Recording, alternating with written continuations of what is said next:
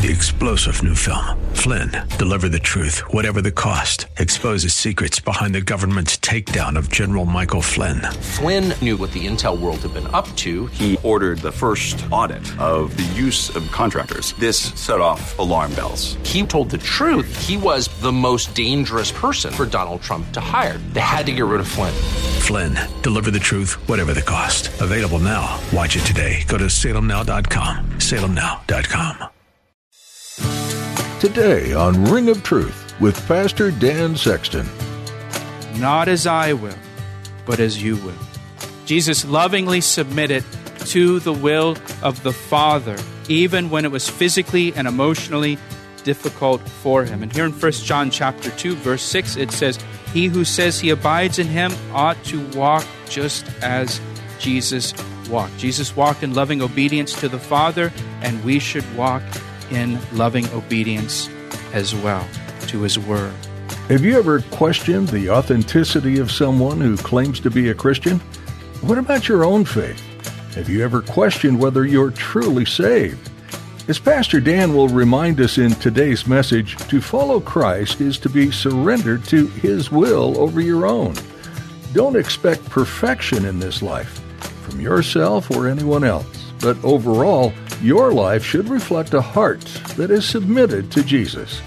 Your lifestyle can't stay the same when your heart has experienced His grace and love. Now, here's Pastor Dan in the book of John, chapter 14, for today's edition of Ring of Truth.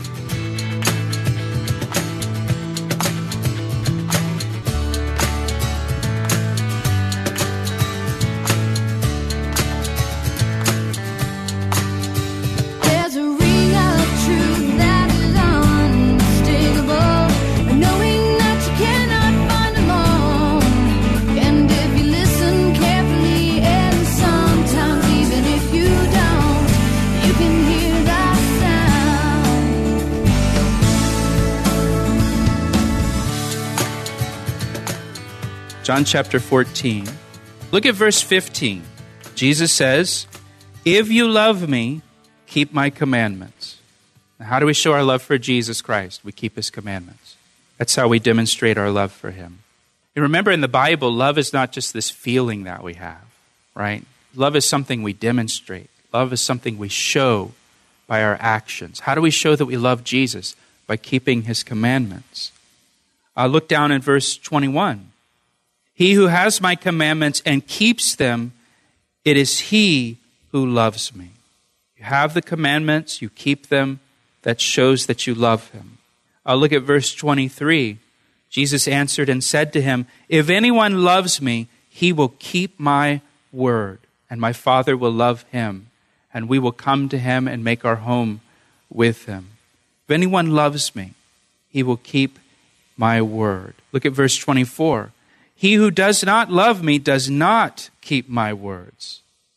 He who does not love me does not keep my words. So a true disciple keeps the word of God. A false disciple does not keep the word of God. It's that simple. That's the mark. That's the characteristic. That's the evidence of a true disciple or, a, or someone who's a false disciple. Are they keeping the word? Are they obeying him? Are they submitted to him? Are they submitted to the word of God? Uh, turn with me over to Luke chapter 6. Luke chapter 6, uh, beginning in verse 46. Again, Jesus speaking, and he says, But why do you call me Lord, Lord, and not do the things which I say? The word Lord, kurios, in, in Greek, it means master, it means owner.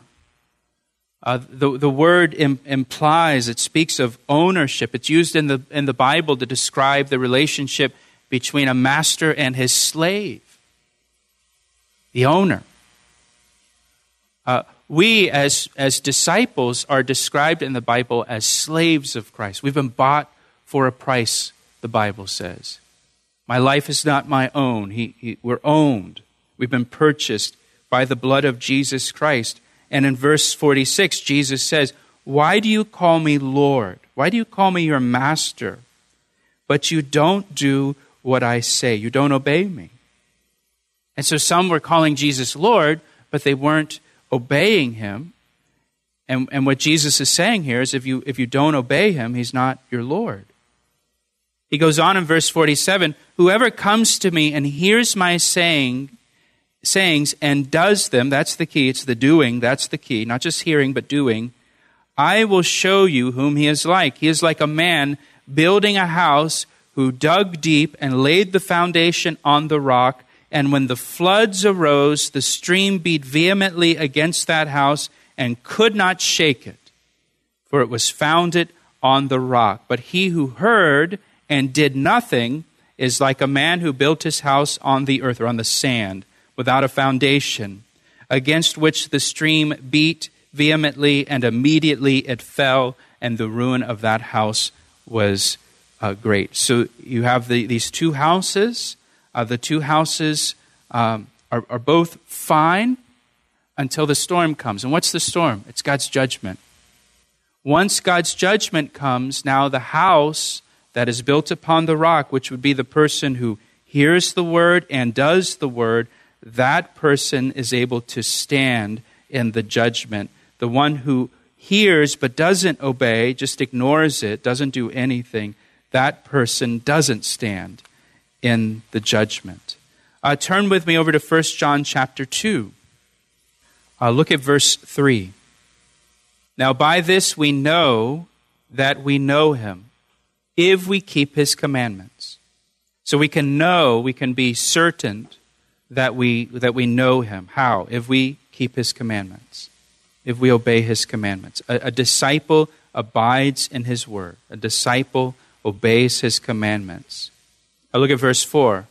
He who says, I know him, and does not keep his commandments is a liar. Tell us what you really think about him, John and the truth is not in him. So the person who says, I know him, hey, I'm, I'm a Christian, but doesn't keep his commandments, that person is lying. They aren't telling the truth. They aren't really a believer. They aren't really a true disciple. Verse 5, he goes on, But whoever keeps his word, truly the love of God is perfected in him. By this we know that we are in him. By what? By keeping God's word.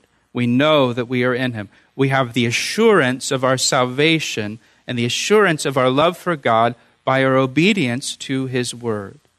Verse 6, look at verse 6. He who says he abides in him ought himself also to walk just as Jesus walked. How did Jesus walk? Jesus walked in loving submission to the will of the Father. Jesus walked in loving submission to the will of the Father. We, we've seen that throughout the Gospel of John, where Jesus has said numerous times already, even though we're only in chapter 8, he has said, I've come to do the will of the Father. I only do the will of the Father. My food is to do the will of the Father. He's all about the will of the Father. Uh, in John 14, he says, As the Father gave me commandment, so I do. Uh, John 9, he says, I must work the works of him who sent me. Jesus submitted to the Father's will, even when it was difficult for him to submit to the Father's will. And Gethsemane, remember in Gethsemane, as he's there and he's praying the night of his arrest and the, the night before he would be crucified and separated from the Father and have all of the sins of the world laid upon him. Jesus prayed, Father, if it is possible, let this cup pass from me. Nevertheless, not as I will, but as you will. Jesus lovingly submitted to the will of the Father even when it was physically and emotionally difficult for him. And here in 1 John chapter 2 verse 6 it says, "He who says he abides in him ought to walk just as Jesus walked." Jesus walked in loving obedience to the Father, and we should walk in loving obedience as well to his word. Now, look over in chapter 5 of 1 John. 1 John chapter 5, uh, verse 3. For this is the love of God, that we keep his commandments, and his commandments are not burdensome. So, loving God means keeping his commandments, and his commandments are not burdensome for the true disciple. When you really truly love God, obeying him is not a burden, it's not a trouble, it's a joy, it's a delight to honor God and to please him and do his will instead of your own will. Doesn't mean it's always easy. Sometimes you're in Gethsemane, but the desire of your heart is to please God because you love Him so much. And so it's not a burden, it's not a hassle. And a true believer, um, a true believer will obey His word, will submit to His word. Now go back to John chapter 8. And I would say, along with that, a person who uh, professes to be a Christian and yet at the same time they say his word's a burden or it's a hassle or they're constantly resisting what the Bible says or they're constantly arguing what the Bible says or they're constantly ignoring what the Bible says. That's, that's a mark of somebody who's not a true believer. Even though they, they say that they are, that's a mark that they're not. Because a true believer, will, it's not a burden to them. It's not a burden.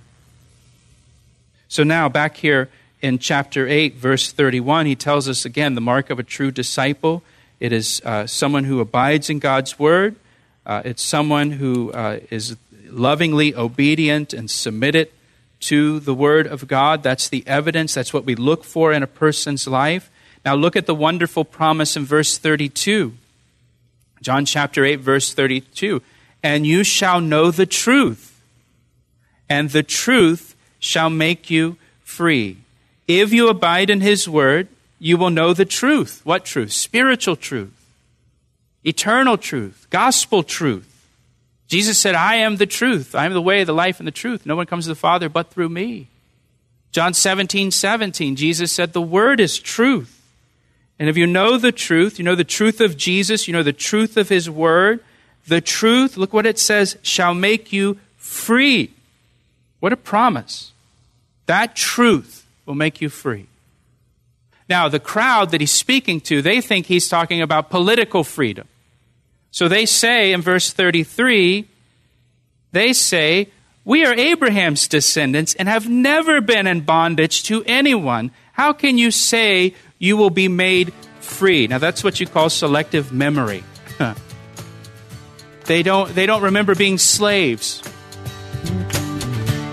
You're listening to Ring of Truth with Pastor Dan Sexton of Calvary Chapel, Ellicott City, Maryland. We'll return to the second half of today's message in a moment. But first, here's a word from Pastor Dan. It's my privilege to share the Word of God with you through our radio ministry, Ring of Truth. Thank you for tuning in each day. Hey, I would love to hear from you. Will you take a moment to email me to tell me how these daily studies have ministered to you? I want to hear your story. You can email me through our website at calvaryec.com. That's calvaryec.com. Thanks, Pastor Dan. Now let's join him again for the conclusion of today's edition of Ring of Truth. Now, just in case you don't know, uh, the Jewish people were slaves to the Egyptians. They were slaves to the Assyrians. They were slaves to the Babylonians. They were slaves to the Medo Persians. They were conquered by the Greeks. Uh, and as at the time of Jesus, as they're saying this, the Jewish people weren't even free then. They were under the dominion of the Roman Empire. And yet they say here again, we've never been in bondage to anyone. Their whole history is a history of people in bondage. Verse 34, Jesus answered, Most assuredly, I say to you, whoever commits sin is a slave of sin. Jesus was talking about freedom from the power and dominion of sin. Whoever commits sin is a slave to sin. Again, let me just be clear here, just so you're not all knotted up with this. Uh, we all fall short. We all sin. We all blow it. What he's talking about here is practicing sin, habitual sin, a lifestyle in sin, ongoing sin in a person's life. And he says here, you, you practice sin because you're a slave to your sin. And I, and I want you to notice this because it's, it's amazing to me. They were in bondage to sin and they didn't know it. They were in bondage to their sin and they thought they were free.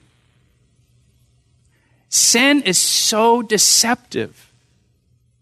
Sin is so deceptive. Here's, here's one way it deceives you it will enslave you, but then make you think that you're free. It will enslave you and make you think, I'm not a slave to my sin. I'm free. It doesn't control me, I control it. And it dupes us, man, doesn't it? It just deceives us. And it, and it tricks us into thinking that we are free people when we are nothing but slaves. That's how sin works. And I want you to notice also, Jesus is saying this to religious people. He is saying this to people that are at the temple in Jerusalem. And he's telling religious people, you're slaves to your sin, and they don't even realize it. And then he says in verse 35, and a slave, now watch this, a slave does not abide in the house forever, but a son abides forever. What is he saying in verse 35? He's saying a slave is not a member of the family. A son is a member of a family, but a slave is not a son. Jesus is saying to this crowd, You are slaves to your sin, and you are not children of God. They're in the temple. And he says, It's like, you know, in church. He says, You're slaves to your sin, and you're not children of God. So, this is another mark, another characteristic of a true disciple of Jesus Christ. Not only do they abide in his word, they continue in it, they're submitted to it, they obey his word, but also a true disciple is not, listen, not a slave to their sin. A true disciple is not a slave to sin. They don't live in ongoing habitual sin. Sin no longer characterizes the life of a true disciple. A true disciple has been set free by Jesus Christ. A true disciple has been set free by Jesus Christ. Jesus Christ died on the cross for our sin. When Jesus was on that cross, all of our sin was laid upon him. And he took the punishment, he took the penalty as a substitute, standing in for us. And through his death and resurrection, we are set free from the power and dominion of sin so that it no longer rules our life, it no longer controls us. It's not some kind of ongoing thing for a disciple that we're dealing with all the time or under the power of all the time because the cross broke the power of sin. Amen? Jesus broke the power of sin, he broke the deception of sin, uh, he broke the, the control of sin, he broke the dominion of sin, he broke the penalty of sin. Ultimately, on Judgment Day, we're not going to be held accountable for our sin because all of our sin was already paid for on the cross, it's already been punished. And one day when we go to be with Jesus, the presence of sin will be removed from our lives forever. Verse 36, it says, When Jesus Christ sets you free from sin, you are free indeed. And what does that mean? That means, listen, you are really free. You're really free. Free forever. Not free temporarily. Not free for a couple weeks. And then I go back into it. That's not freedom. When, when it says here, when Jesus says that he sets people free, in, that they're free indeed, he is saying that you have been really set free from your sin and you will no longer be a slave to it. He's broken the power of sin once and for all. It's real freedom. It's, it's, it's not temporary freedom where I'm going to try and quit. And maybe I make it a couple weeks or a couple months, then I'm right back at it. That's not freedom. That's me trying in my own flesh to get myself out of the bondage I'm in, and it doesn't work. Jesus Christ breaks the power of sin and he sets us free once and for all. It's done. Now, I want to just quickly show you a couple verses. Turn with me to Romans chapter 6. Fast, fast, fast. Romans chapter 6, verse 6. Knowing this, do you know this? Knowing this, that our old man was crucified with him. Who's the old man? That old man that was a slave to sin. Was crucified with him, that the body of sin might be done away with, that we should no longer be slaves of sin. Look down in verse 11. Likewise, you also reckon yourselves to be dead indeed to sin.